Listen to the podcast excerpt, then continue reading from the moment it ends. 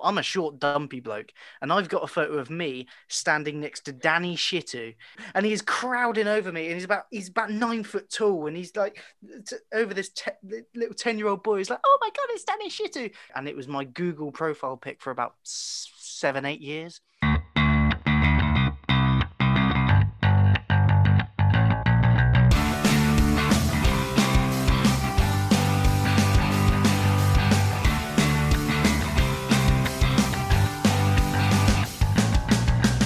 Welcome to the Lockdown Inn, the home of the Regulars podcast. Join Elliot Richardson, Jed Pemberthy, Charlie Hopper, and myself, George Sanderson, every week as we talk about current affairs, sports news, and a fair amount of complete nonsense. Each episode, we invite a special guest into the Lockdown Inn as we try to recreate a night down the pub from the safety of our own homes. Want to keep up to date with our latest content? Make sure you drop us a cheeky follow on Instagram and Twitter at RegularsPodUK.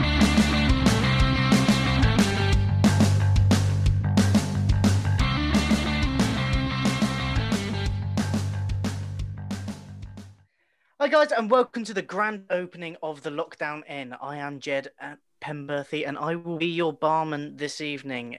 Uh, our podcast is simple, really. It's four guys that really desperately want to go to a pub, and we get our friends along to uh, to chat about it and chat about their experiences of lockdown, chat about what's going on in the news, probably a lot of a lot about football, and uh, certainly we're um hoping that it when we do get back to the pubs, I think it's April 12th, we're allowed to get back into the pubs. We'll be able to continue this and bring up the content as well. So, joining me this evening, we have the eponymous regulars. We have Charlie Hopper.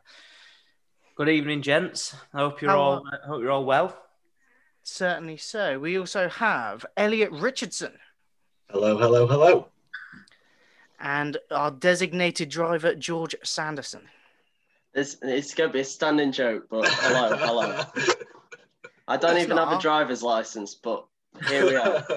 Absolutely Maybe- teetotaled. sober. He's sober. It's fine. And that there was the voice of our fantastic first guest here at the Lockdown Inn. It's Harry Oldroyd, student physio at Sheffield Hallam University. Thank you for joining us, Harry. Yeah. Good afternoon. Good evening, everyone. How are we? Yes, not too bad. Uh, have you brought a drink of choice today, Harry? Uh, I've, I've got I've got some water, but I, I have a, uh beer or two with my dinner tonight. So Oh, beautiful. What was you drinking with your dinner? Hazy Jane, Brewdog. Oh, I do like a hazy Jane. Yeah. We'll go back to Charlie. Charlie, welcome back. I suppose back to the regulars in. You can't be a regular if you haven't been before. Oh no. What can I give you this evening as a drink?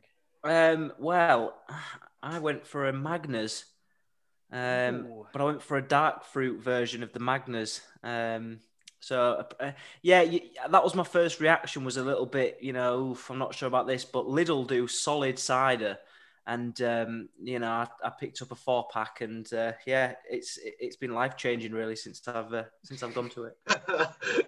I'll tell you what. I'm sure the Southerner will have something to say about that. Solid. Certainly so. Certainly so.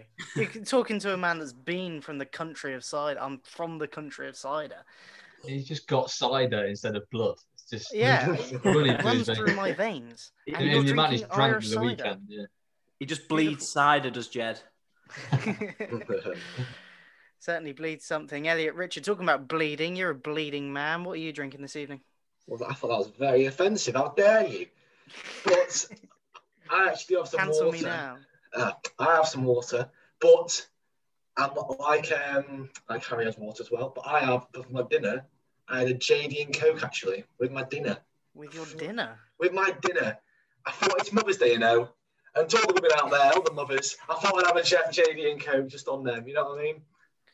Oh, there's nothing wrong with a JD and Coke, but with your dinner, it depends what you're having for dinner, I suppose. Oh, I had a nice, nice cheeky takeaway, cheeky burger from the takeaway. Oh, it was scrumptious.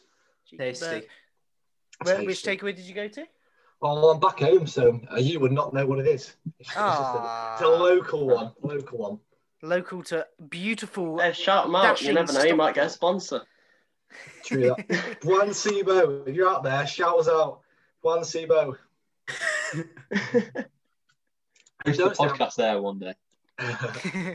I'm not from Stockport, I'm from Manchester. Let's get that straight right now. I'm from Manchester. if I was to go onto Snap Maps, it would say Stockport. Yeah, he's one of about a couple hundred actual loyal, like proper Man United fans that aren't tourists. That's true. Well, I thought I thought you were going to say City fans then. They've not got Oh. many either. Nah, none of them. Get 'em no, out. he's just jealous of City. jealous. It isn't. It isn't. To be jealous of City when you beat them 2 0 on their own, their own ground. I don't think so. And it begins. Yeah, there he goes.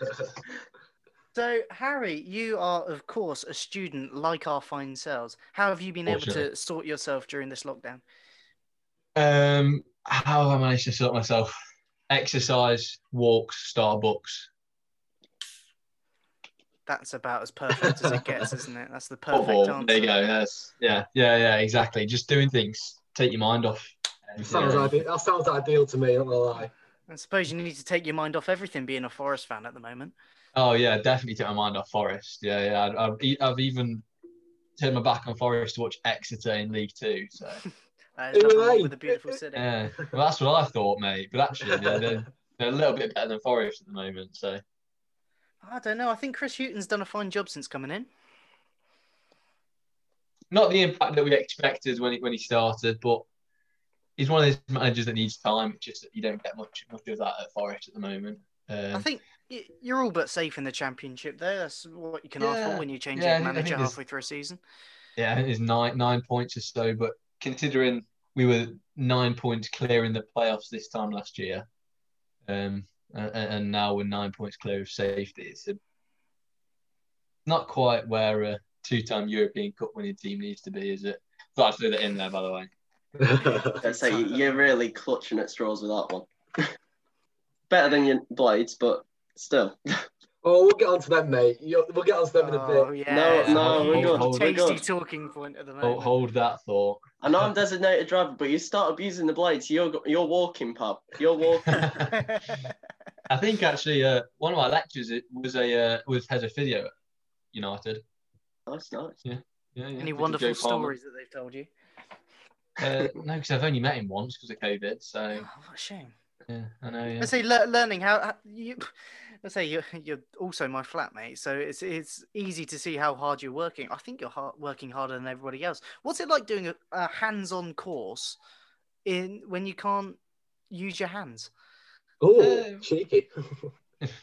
Yeah, there's been plenty of hands using. Um,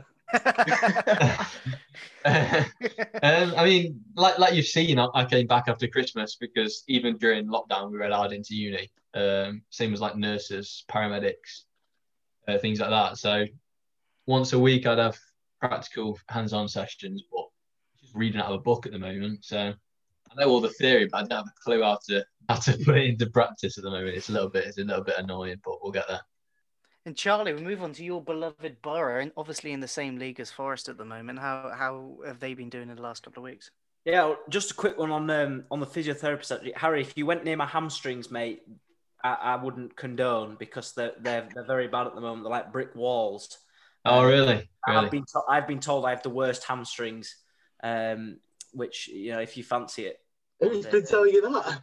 Yeah, no, that's quite bad practice actually. He told you that, yeah. Who, who Right, goes right. around saying you got bad hamstrings? um, Is misses when he can't keep up? yeah, well, all right, Jed. We'll uh, we'll leave that one to a rainy day, shall we? On, on the old, but yeah, um, on Middlesbrough. Sorry, I got sidetracked. Just a minute talking about my hamstrings. Um, yeah, they're doing they're doing all right this year. Uh, Neil Warnock's done done what we need to do, and with Harry, we were in their position last year, um, and Neil Warnock came in, um, and we just survived, and then we rebuilt. So I think the the hope is to rebuild again this season, get a couple of the dead bit of the dead wood out, and then uh, and then hopefully have another promotion push um, next season. But Neil Warnock, he is the man. Yeah, I think I think we're both in that lucky position where we've just got championship cheat codes as managers, haven't we? Yeah. I don't I don't know what Neil Warnock does. I don't know. He said he's going to retire for the last ten years, and he's still going strong. I think his wife just wants him out of the house to, and just just throws him off as soon as he's linked to a job. Yes, yeah, yeah, I can agree with that.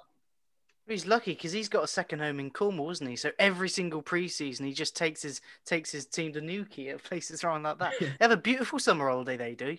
If you're a Neil Warnock side, I was um I was playing youth football. I must have been about ten or eleven at a time, and Neil Warnock brought his QPR that QPR side down to Devon, and they actually played against the obviously the senior side of of the team that I was playing for at the time. I was a ball boy that day, and I got a really really weird photo because I'm a short I'm a short dumpy bloke, and I've got a photo of me standing next to Danny Shittu, who's an absolute brick shit house of a man. He's a beautiful man, absolutely beautiful, and he's crowding over me. And he's about he's about nine foot tall, and he's like t- over this te- little ten year old boy. He's like, "Oh my god, it's Danny Shittu," because obviously everybody laughs about his name when he's when you're younger. And like, oh my god, it's Danny Shittu. I got this photo of Danny Shittu, and it was my Google profile pic for about seven eight years. I bet like, that got you all the ladies, didn't it? I mean, Jed, on, on that one, I was before you described your height, I was going to ask if you were a target man. Um, you, you, answered the question for me. oh, I, I, reckon I could do a job uh, in a number 10 role, probably not as a target man, though. I reckon I could drop into midfield, a little bit of a Harry Kane performance. Uh, keep, keeping I'm on more Harry compared Kane. to Billy Sharp, maybe. Cool. than Harry did you, just, uh, did you just compare yourself to the best striker in the world? Of course I did, because I am the best striker in the world. Have you seen me on pro clubs? Talking of best striker in the world, I think Roberto Di Matteo has said that Lukaku is the best striker in the world at the moment. What do you think about that? That's a strange one, isn't it? Not for me. No, not for you. What, what, no what are you saying, George? Right now, I think. Well, up until recently, as I said, Lewandowski definitely is better than Lukaku. I think Lewandowski the past year has just had ins- insanely good form. Like he was scoring like 50 goals in 50 games or something. It was Hmm. over the last year. It was ridiculous levels of form he was on. But you know, him versus Haaland is it's going to be an interesting battle. If he stays in the Bundesliga next season, you could have a real race to that golden boot for a change. I'd like to see Haaland. I'd like to see Haaland uh, stay at Dortmund for one more year. I believe it's going to help him much as a player. The same with Sancho as well. I think Dortmund is a perfect place for these young players to grow up and and especially Jaden Sancho because obviously all, all of the England team they grow up in the Premier League. Jaden Sancho has blossomed in the Bundesliga, which gives him that a little bit more experience in the European game, which I think we've been lacking in years. Mm, we, we have no we have we've had, never had a plan B, have we? We know how to play against big four four two Sean Dyche teams, but when you come against a nice tiki taka of Spain or yeah, you just never really seem to cut it, do we? I can't believe you mentioned the absolute shithouse manager that is Sean Dyche. That Oh, literally yeah, but he's suck- class. He's he, does, he, class. suck, he sucks the blood out of football, but he somehow gets results. But that, that's what the game of football is. It's Do whatever you have to do to get results. That's basically. Oh, you can't talk. Oh, you can't. This is your team. We can't talk. We can't talk. But do whatever it takes. Fine. no, we've not been nice. doing it. We, you see, we are playing golf this season. We've Yeah. been, we are playing for the lowest points possible Yeah. wins. And I, I mean, we've done too much strokes cricket. over, aren't you? Yeah, we've been doing cricket in training instead of football. We've got all the numbers mixed up this year. But Was that 300 for six? That's 300 goals conceded, six scored. Yeah, but at least you beat, you've beaten uh, you've beaten Derby's Derby's total of eleven, so we still get something to cling on to. To be honest, at this point, I think I would have rather not beaten Derby's total and still had Chris Wilder than beaten that total and lost him. I think I would rather have gone down as the worst points scoring team in Premier League history than lose Wilder. Not gonna lie, it's an absolute disgrace that they sacked him. Like, my God, like, what were they expecting else to do with that job? No, I reckon right. If you, I reckon if you'd have kept him, I would have put a tenner on you to go and bounce straight back up. And now there will be people who are going to question it because, like you see with Daniel Farke at Norwich, what a job he's done. And Wilder Mm. would just he'd have been able to keep the same squad or near enough. Um, but obviously there was there seems to have been issues between the Prince and and between Wilder, and it, it- at the end it just ran its course, didn't it? But uh, I mean, it's an absolute shame that he's that he's lost his job, and he was probably watching this afternoon, and I don't know whether he'd been laughing, but Cheering, Yeah. like. Nah, it's it's a weird one because they handled it really badly. It went on for about 24 hours before it got announced that Wilder had gone. and we like they didn't really make it clear whether he'd been sacked or whether he walked. It just came out as mutual consent, and it was a very weird situation. But I think today, watching that that game today, we're on about uh, Leicester beating Blades five 0 at the King Power. Uh, I mean, Wilder will have been sat at home with a Peroni, thinking, Jesus Christ, they've made the biggest mistake ever.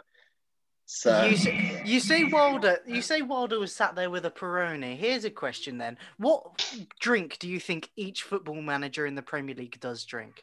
What do you think there is their beer of choice? So, so you reckon that Chris Wilder drinks a Peroni? I, th- I I know he's- I'm like 99% certain Chris Wilder loves a Peroni. I think oh, he's, Gallon of Magnet, it. I feel like he's had it uh, on like promotions and stuff like that. He said about it in interviews that he'll go and have a nice Peroni, and it surprised me, but it seems to have worked the trick with his managing up until this season, anyway. So, but I think Sean Dyche will be the most bi- bitter thing you could ever get. I, I reckon. Stellar, reckon- is he? Yeah, I, I reckon he'd go for a, a vodka Red Bull. Sean Straight, Dyche. yeah, Mm. straight up to the barman. Boom, half and half. No, that reminds me of a young manager. I thought a young, a young manager would have a vodka. A vodka That would have been an Eddie Howe. That's an Eddie Howe. Mm. Eddie Oh, Howe Eddie uses. Howe. Oh, Eddie no. Howe's the one that stands at the bar and asks asks. Eddie Howe does the most outlandish thing possible in the bar. He goes and gets something that you've never heard of, just to be fancy. That's all he'd be doing. no, no, that's what Solskjaer would do. That's what manager Solskjaer. I think he'd get to the bar and ask for like the weirdest red wine you've ever seen in your life. You've never heard it before. Has a glass like that big and he's like tipsy. He's like the guy who's always like really polite way. That's what I manager Solskjaer. Yeah, I think I think that'd be Scott Scott Parker because they're the Oh, most God, yeah. pretentious, they're the most pretentious fans. Like, I went I went to Fulham away a few years ago, and to get a pint of beer there, it's like it's ridiculous. And they only sell ale as well. Bloody. Yeah, Who do you think would be the manager, for, not just in the Premier League, anywhere, that would be like me and be designated driver with the bottle of Buxton that they'd be drinking? Who would be that guy in the Premier League? Not, not Neil Warnock. Definitely not Neil Warnock. I'm pretty. I'm pretty confident he'll be. Uh, he'll be a red wine kind of guy. Sat in the uh, in the in the players' room after the game, effing and blinding about the referee whilst he has a glass of uh, red wine somewhere. I reckon Brendan Rodgers is really boring. He, he, he, he comes across as a very astute manager. yeah, he just gets on with it, doesn't he? Just Yeah. quietly. Everyone like no one really knows about him. He's just just there doing his he job. He doesn't get the credit he deserves. Really. The things he's done for Leicester, like my God, like he's done a cracking job at Leicester. Yeah, I mean, I think the only club he's not done well at's Reading. Yeah. Even then, he still got them to the playoff final. True, true. Oh no, no, he didn't, did he? He was he was manager of Swansea that day. He was he yeah, he was manager of Swansea that day. I can't Yeah, he did a the- madness at Swansea. Like that Sinclair and Bony duo. Oh, were and- oh, it's ridiculous. Michu. Michu What was about- another. one. Oh, about- What a legend. yeah. what about- Streets will never forget Michu. what, what what do we reckon um, Marcelo Bielsa's drink is? Because I remember um, when I was at college, I was walking through the the Wetherby Morrisons, just doing my shopping for the week, and uh, and he came up next to us, and he shops there every week. Um, I think he has a tab at the local Costa there, and they have his same seat sat ready for him with all his staff that he goes there. He lives above, he lives in a granny flat above, above a post office in Wetherby. You're saying he doesn't take his bucket to Costa? That's literally what I was about to say. I was about to say, it's sure it's not a bucket. It's a seat. I was going to say, what, whatever Bielsa's drinking, he's copied it off someone else. True. That's what it'll be with And Bielsa. his, and his, um, his translator as well, he'll be drinking the exact same thing. Now, what what Bielsa would drink? He'd drink something that was so outlandish that he needs a translator to explain why he's drinking it. It'll be some Argentine like delicacy or something that you've never heard of. It'll Yeah, be, he's not a port and cheese man. Let's put it that way, is he? No, definitely. No, not. that's Pep. That's Pep. Oh, yeah. But Pep's. I, I reckon Pep and ooh, Pepper and Josie are the two classy ones. Yeah, and, and Mikel Arteta. I think. I think he's got a bit of class about him. Hmm. Nice Spanish red, I reckon. Yeah. I just think Mikel Arteta is just is Pep Guardiola. He's just the same person. I don't know what it is about him. And I saw him wearing a hoodie before because Pep started wearing hoodies now, and he was wearing a hoodie. It's like just dress up nice and smart. like You used to stop wearing hoodies. I just don't get it.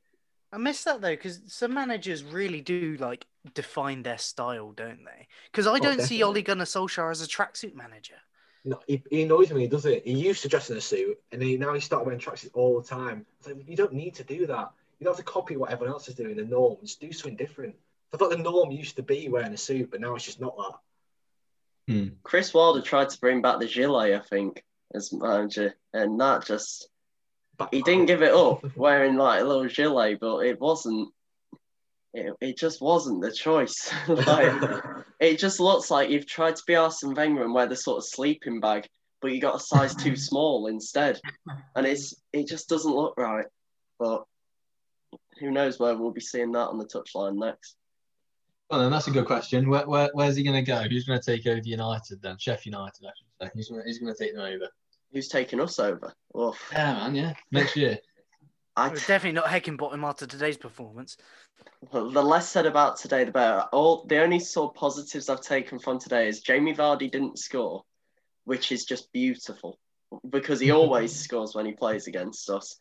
And uh, we got one of the youth academy lads, uh, Iliman Ndiaye, got to come on and he ran his arse off. So he was about the only good player today, and he played for about 20 minutes. But for who would take control of Blades, I'd love it to be Eddie Howe. Because I, I was thinking that. yeah, because he's like other than Wilder, he's probably one of my favourite managers. What he did with Bournemouth, taking them up and stuff like that, and he knows how to work with like tight budgets and stuff like that. Which, I mean, even if we have money, I don't think the Prince is spending much of it at the moment. So he would be the perfect man, but it's just whether we can get him or not. Yeah, yeah. It, it does. It does just come down to money, doesn't it? If you've got the money, you've got to go for Eddie Howe. I think he, he likes rebuilding clubs. He likes. You've had a very similar like trajectory to, to Bournemouth, haven't you? So Yeah. The only thing that worries me with Eddie Howe is that he seems to be sort of sitting it out, waiting for a Premier League job. It seems because he was linked with Celtic, and it doesn't look like he's going there at the moment. It just seems like he's just waiting for someone in the Premier League to go. We need a manager, and he'll just come remember me and come on in and take control. But I don't know now. Now that Wilder's a free agent as well, I could see him getting the Premier League job before Howe gets one. I pulled up the um the the odds for for for what the what managerial um appointments you could make, and as we mentioned before, we came on that it's not good to look at the odds because you could put a tenner on a certain manager and the odds could slash. Um, but obviously, Paul Heckingbottom's favourite, Lampard's at four to one, Neil Lennon sits at six to one, Eddie Howe at seventeen to two, and then you have the likes of Valérien Ismaël, um, who, of course, play is at Barnsley, um, and Slaven Bilic and John Terry at 14s to one. So you've got a real mixture there. We've got such a mix of, of like managers I'd like to get, and then ones that I would rather sacrifice a leg and a kidney rather than getting. Like Eddie Howe would be my perfect one, but then there's like Valérien Ismaël's done brilliant at Barnsley this season. I mean, they're in the playoff fight, aren't they? For, yeah, yeah, they're, better. they're they're just so efficient. Yeah, yeah, it's it's crazy. So uh, that he's done really good there. So I wouldn't mind taking him, but whether he'd leave or not, not too sure. But then, like getting linked with people like John Terry and Frank Lampard, I'm thinking I don't really want them to be honest. Like Lampard did all right at Chelsea, but it's just one of those where I just think I'd rather have someone who's a bit more experienced as a manager, I guess. Than I mean, Terry's not even managed anywhere before, but like Lampard, he's only done two jobs so far. he's not really achieved anything either. No, really, he has he? I think he took control of Derby when they were sixth in the league, and they finished sixth in the league, and he spent about twenty odd million on them. Yeah, exactly. Yeah, It was one of those where he didn't really do enough for me at Derby to make me think, yes, that's a man that could fire us up the league or whatever. So George, you you you've got you've got your two options now. Is this is what I want to ask you about it as a, a Blades fan? You go with experience and you go with someone who who knows what they're doing, or you go with uh, a wild card and someone who isn't proven like Lampard, but could potentially prove to be. Or obviously, if you get Lampard and it proves to be an absolute shit show, then fair enough. Yeah, I mean, right now, if I had the choice, I'd be going Eddie Howe all day. Like he would be my by far number one choice. But I mean, if I had a choice between some of the ones we've been linked with, I'd sooner see Phil Jagielka go and get his certificates or whatever he needs and let him manage instead, or Billy Sharp or what, one of them two. I'd rather have them because they, they know about the club a bit more. They know what it's like and what works within the club. So that they'd probably be my preferred choice to some of the ones we've been linked with. But So you, anyhow, you'd be happy. You'd be happy for Billy Sharp to retire now as a player, and then become your manager. Right now, even though you're going down Championship, you'll need the, the strikers. You'd rather him retire right now and become your manager. I'd rather Jagielka retire. Oh, but you said Sharp as well, though. I did, yeah. I, Sharp's a weird one. Like with fans in the stadium, he's a good player and he he's he lifts the crowd, he lifts the players. But when fans aren't there, he hasn't really made the biggest of differences when he comes on. He he scores penalties. You give him a penalty, he's not going to miss it. But other than that, he, you can't rely on him for the blistering pace or to skill his way through about five defenders. I feel like in the game today, he just he just looked lost. I know, like you were playing against obviously second in the league now, Leicester, but he just looked so lost whenever he was trying to runs or whatever. I, just don't know what it was. I know it was difficult though, like especially against Leicester. Like I mean, you've, you've got to just listen to his post match um, press conference, and when he speaks to the Sheffield United media, it actually sounds like he, he's either close to tears or he's been crying because he just he just seems like he's absolutely just lost with it all. And after five years of management, I reckon he's probably is quite hurt by everything that's gone on. And then to lose five 0 it's just like another nail in the coffin.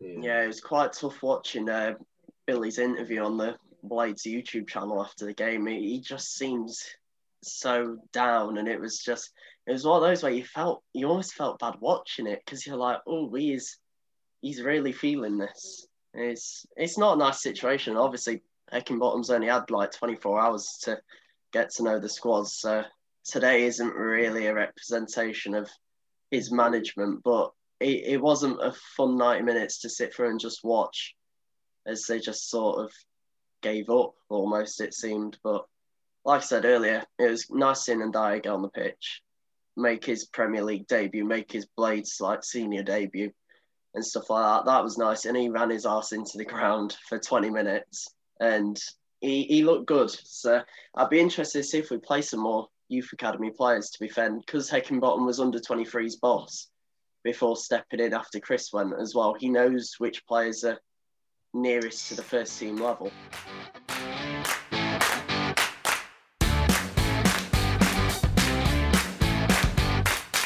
You're listening to the Regulars Podcast. Want to keep up to date with our latest content? Drop us a cheeky follow on Instagram and Twitter at RegularsPod UK.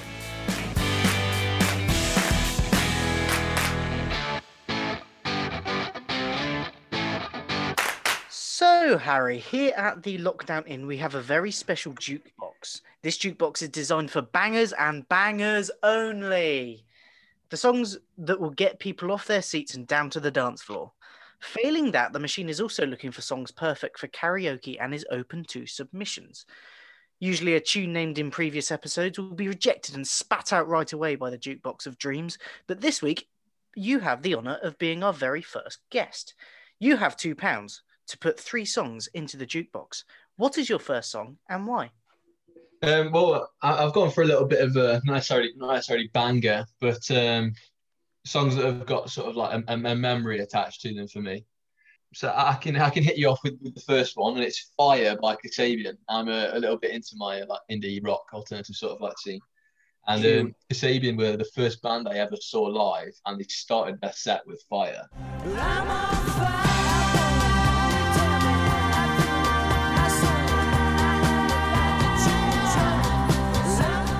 Absolute banger that is. We use it on our say when we're playing pro clubs and we score a goal. I'm always putting on the little drop in fire because it's an absolute beauty. So you said that Kasabian was the first gig you went to. How old were you? What, what was that experience like to to see su- such a big band for your first gig as well? Yeah, no, it was mental. I think I was 14. Um, I think I went the first night with my mum. So my mum got me tickets. So we, we sat for that one. Um, and then for the second night, I was, I just like I said to my friends, I was like, look, they were so good, we've got to go again. Um, and they'd never been to a gig either. So we had to just like lastminute.com. We were, I think we we're like 14, 15. And um, we just went down, stood outside hoping that someone was selling a ticket. Um, and we found this bloke selling like four or five tickets, and there was three of us. So um, yeah, the the first the first gig was class because it was my mum. It was my first gig, but not that good. It's you're with your mum. You know what I mean? um, then the second one was a raucous, mate. It was mental. Um, yeah, just 45 minutes of just sweat and like you know what I mean? It's just one of those things that you just you don't care that you just like ripping wet. You're just having a great time. Like one of those things that you really miss like now you can't get anywhere near that. You know what I mean? I love how you're saying that about first gig with your mum. It's not that great, and he's saying that on Mother's Day we're recording this. he's just Yeah, I'm- I'm sure off a gig with your mum. Yeah. No, I did go to a gig with my mum. Yeah, I've been to a few actually. I can I can lead on to a second song if you'd like because I've also seen those with my mum. We would love to. Kasabian is definitely going on in the pub. Yeah, What is and the second second one is the uh, the Sheffield the Sheffield um, they, they put Sheffield on the map basically, and it's the Arctic Monkeys. Oh, beautiful. Lovely. The bet that you look good on the dance floor. Yeah. I I, I, th- I think that song just speaks for itself, doesn't it? Really?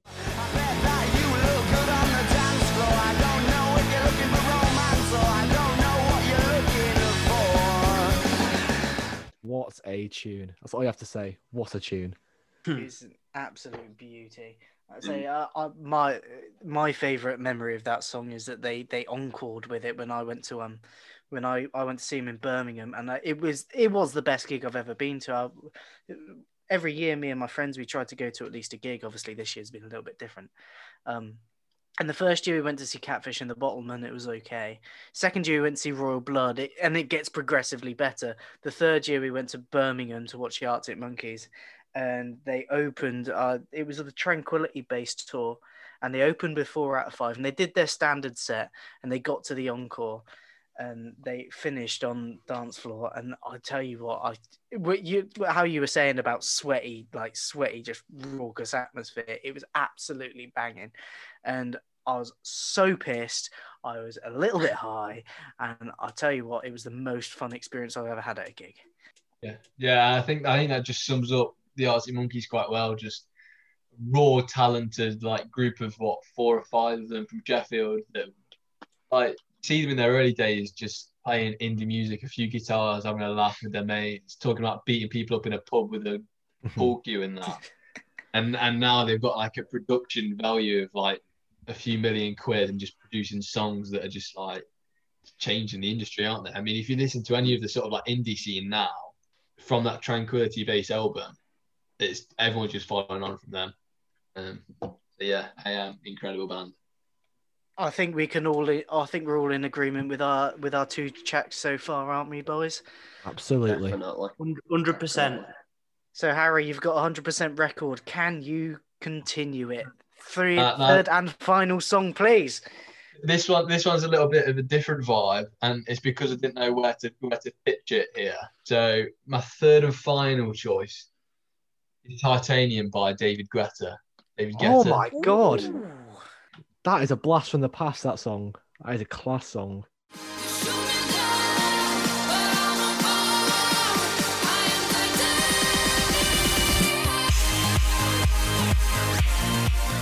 I think I think I was in year six when that song came out. And you know when you've done your sats and you go away on that residential. Yeah. We, yeah. we had, yeah, yeah, that was like the main banger that was like out at the time.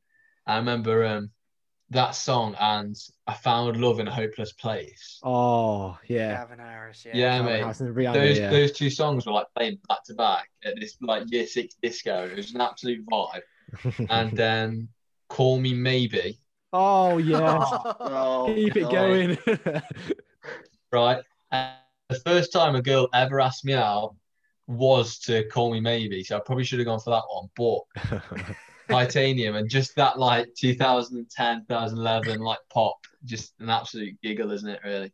oh. That's beautiful. Where did everyone go on their residentials? I mean, I don't think you'll know, will you? Because if I say I went to the Briars, it was like this little like Catholic nunnery thing. But uh, did, did you do any activities or anything like that on it? So what were the activities you done? Well, I actually broke my ankle playing football like a few days before, so I did nothing. Oh no. Yeah. Well, what was lined up? There's a few walks. Um, it was mainly like I went to a weird Catholic primary school, so it was all just like God stuff, really. Um, honestly, I'm not just saying like the whole weekend was like built up to the mass on the Sunday morning. Oh God. So everything you did was just about like what you were going to present at the mass. Uh, I remember I didn't really enjoy it, apart from the disco on the Saturday night, which, yeah, only Oh, maybe in titanium. Can we just talk about discos? Like, how good were discos when you were just younger and in primary school? My God, absolutely elite. So good. The, the knee slides. oh, Oh my God, the knee slides. How many times did you get told off by your mum or something for coming back and your knees were like oh, silver yeah. from the polish on the floor or something? oh no, it was more the flame t-shirts I remember. Like the t- those t-shirts you wear the flames on them, or the things you'd buy there, like the, the, the amount of like sweets and chocolate. you just thought it would go mental with your five quid that you got given off your mum. Just mental just splash it out. My God. Like you used Yeah. to, you used to get there. It used to be that awkwardness of everyone in like the groups. Yeah. Start everyone just looking around, and then it, as soon as the music just started going, everyone would just be like, "Yeah." The, the, the girls would always be doing the like routine dances though, and the boys would be running round in circles. Like, just, the, Yeah. just the whole night, just non-stop running, knee sliding, playing tag. Yeah. Yeah, Yeah. it, it never really was a disco you went to, was it? It was just sort of there's music going on in the background, but you're doing other sh- other shit yourselves. Like Yeah. you're doing your own thing. They've just put some music on for you to enjoy at the same time. Who Yeah, can think? exactly. Who can think of a good a good disco song? Like the song that we put on at primary school disco. I'm thinking Cha Cha Slide. That's what I immediately think of. Oh. That's what I think of. YMCA. Yeah. Oh, Yeah, Cha-Cha I mean, Slide's a banger. What was that as well. Agadoo? Oh, Superman. Oh, Oh, Superman. Superman's got to be up there. That's like a holiday song as well. Like you go to like those little um, like, oh, what's it called? Like, the clubs you'd go on holiday and you go abroad, and you're like, oh, that was a music on. That'd be the song, the Superman song. Yeah. Oh my god, memories. Agadoo. Do. I, I was I was um I was uh I was a volunteer at a, a youth service for a long time and um uh, we had this little DJ booth that we we all like as as staff we got rotated on where we were. Whenever I was in the DJ's booth, I would always always play Ed Sheeran. Uh, you need me, I don't need you. That Oh was yeah. song that I always Banger. put on. Yeah. Absolute beauty. But but the thing is, because it was the unedited version, I got in trouble for the first time I played it because obviously the last lyric is up and coming like I'm fucking in an elevator, oh yeah. and I missed I missed the down fader on it, and I got in proper shit for it. That is unreal. I can imagine all the other staff like just take like, oh the DJ set's coming up, and then Jed gets on, get out of the way, headphones on, one ear like this, up to the crowd, going absolutely mental, absolutely loving it. Right. So thank you, Harry. Those songs are absolutely excellent. Now we move on to a part of the show which could get a little bit touchy, and that's only because we've got George here. George, what is your news story of the week? Okay, yeah. My story this week is obviously on Saturday. I think it's Saturday afternoon. It got announced that Murray Walker passed away at the age of 97. The basically the voice of Formula One back in the 80s, 90s.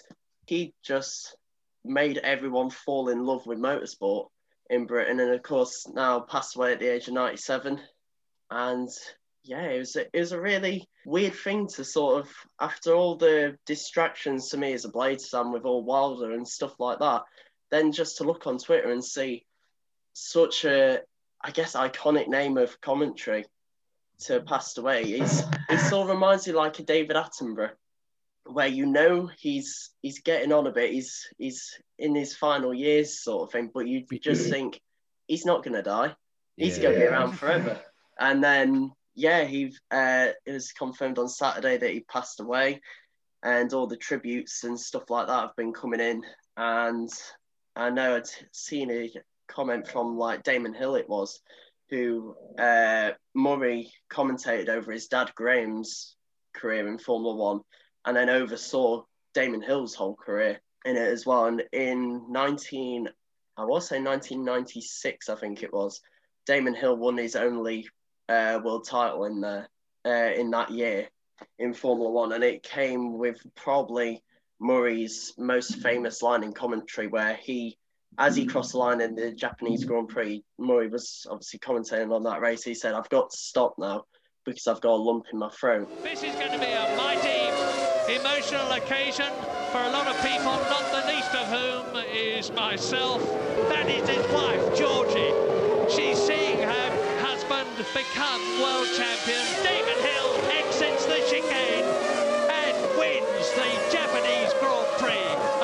To stop because I've got a lump in my throat. Forgive us, please, if we feel very emotional, because that's our boy. and it was one of those things like he was such a fan of the sport, Murray, but that he commentated on. Uh, you could just see like he had those moments where he just became an overexcited fan. You could almost call them, I guess, verbal hiccups, which they eventually coined his Murrayisms. The four cars in the lead are both on a two-stop strategy. And you can see by the body language of the Benetton mechanics that they are absolutely furious. Jenson Button in the top 10 is in 11th position. Mika Hakkinen comes through to win in Spain and pulls... Hello? What's going on? George, I wanted to ask you a quick question. Um, now I don't, I don't follow F1 like religiously, Mm. um, but I do watch, you know, and follow it and stuff at, at, at, at odd times. the question I want to ask is: the top drivers in like Hamilton, is it down? Is him winning world championships actually down to him being a world class driver, or is a lot of it due to how quick the car is? See that that's the question that every F1 fan dreads being asked because every time someone says that, you can come up with like a list of reasons why it's down to the car, but then a list of reasons why it's down to the driver as well. It's a it's a very weird sport like that F1. Like obviously a lot does go down into the car and its performance and like you have to have a good car to stand a chance. But at the same time, like obviously you gotta beat your teammate. I think Lewis is up there with the greatest, but I personally wouldn't say he is the greatest of all time, despite him winning the seven titles. I think that Mercedes car has just been stupidly good, and other drivers just quite haven't quite had the car to keep up with him, basically. They- They've struggled a bit in the testing, haven't they? Mercedes. Yeah, they haven't they haven't done amazing so far. They haven't lit the world alight, but I mean that they do it every year. Mercedes have for like the last six or seven years been the best car, but in testing they always go awful, and then they come in and go surprise, we're still a second quicker than everyone else, and it's hopefully this year will be a bit different, but I'm I'm not holding my breath for it. Brilliant. Thank you, George. Wonderful chat about F1. It's a, it's a nice insight to a sport that I'm not really clued up on. But final orders are close to be called, and we are still yet to do our first ever pub quiz here at the Lockdown Inn.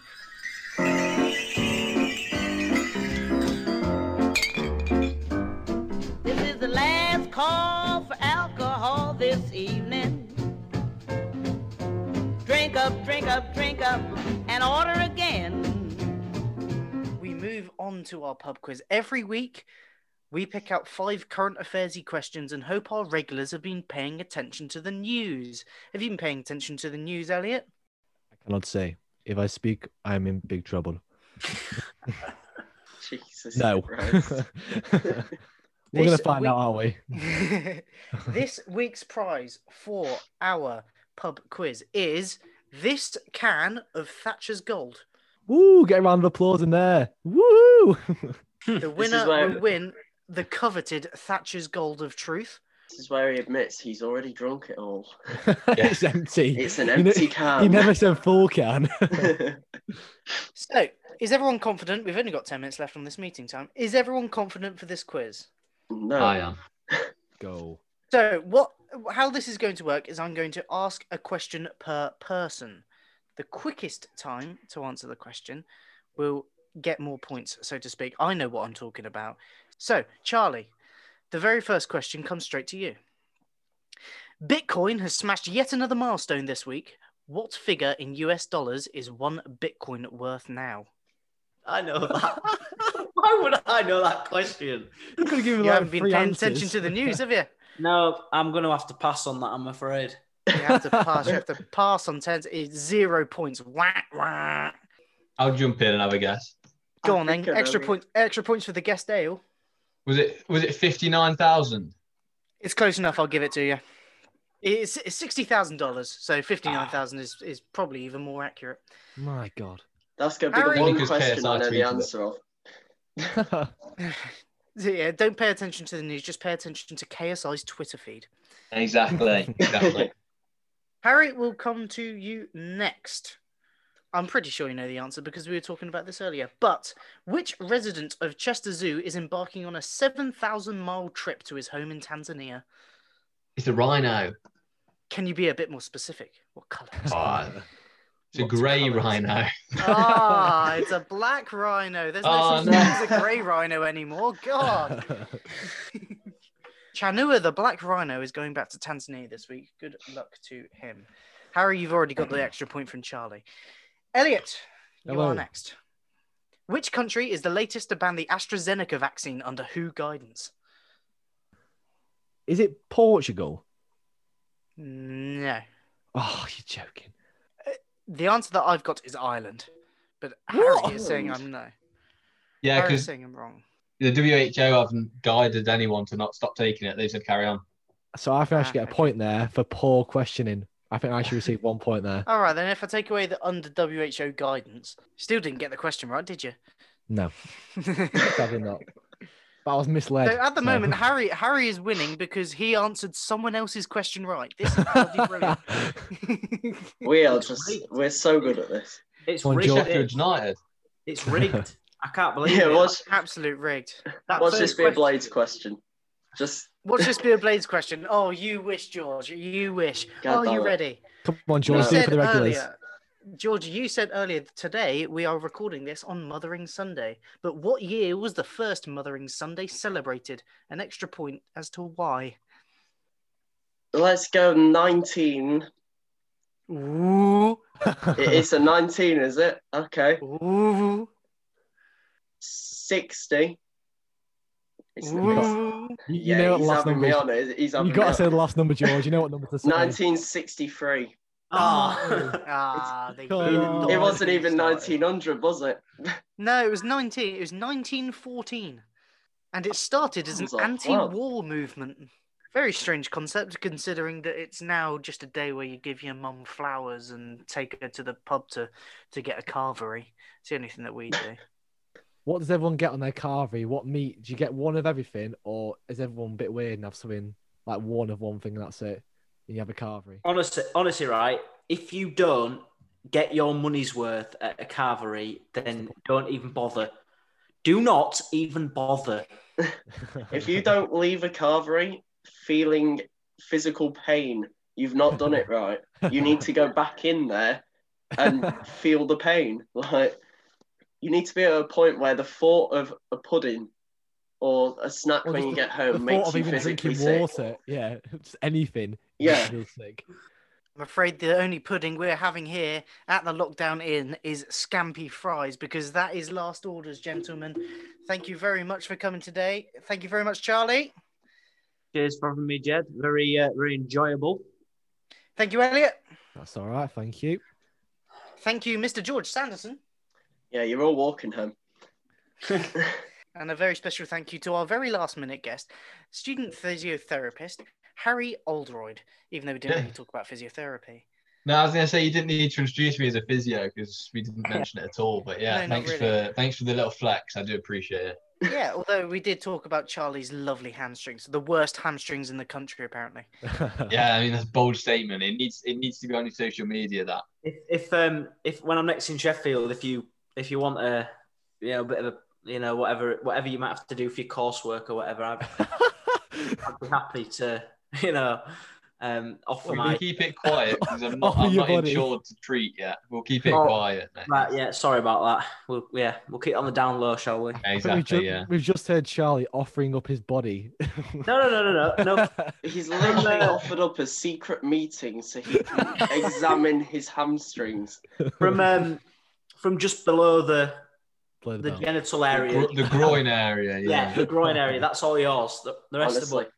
nah, Let's stop this there, please. it's, it's disturbing at this point. yes. Yeah, before we go too far, thank you very much, gentlemen. Next week we have designer and marketing manager at Exeter City, Scott Palfrey, joining us in the Lockdown Inn. Until then, I've been Jed Pemberley. Thank you for listening to the Regulars podcast.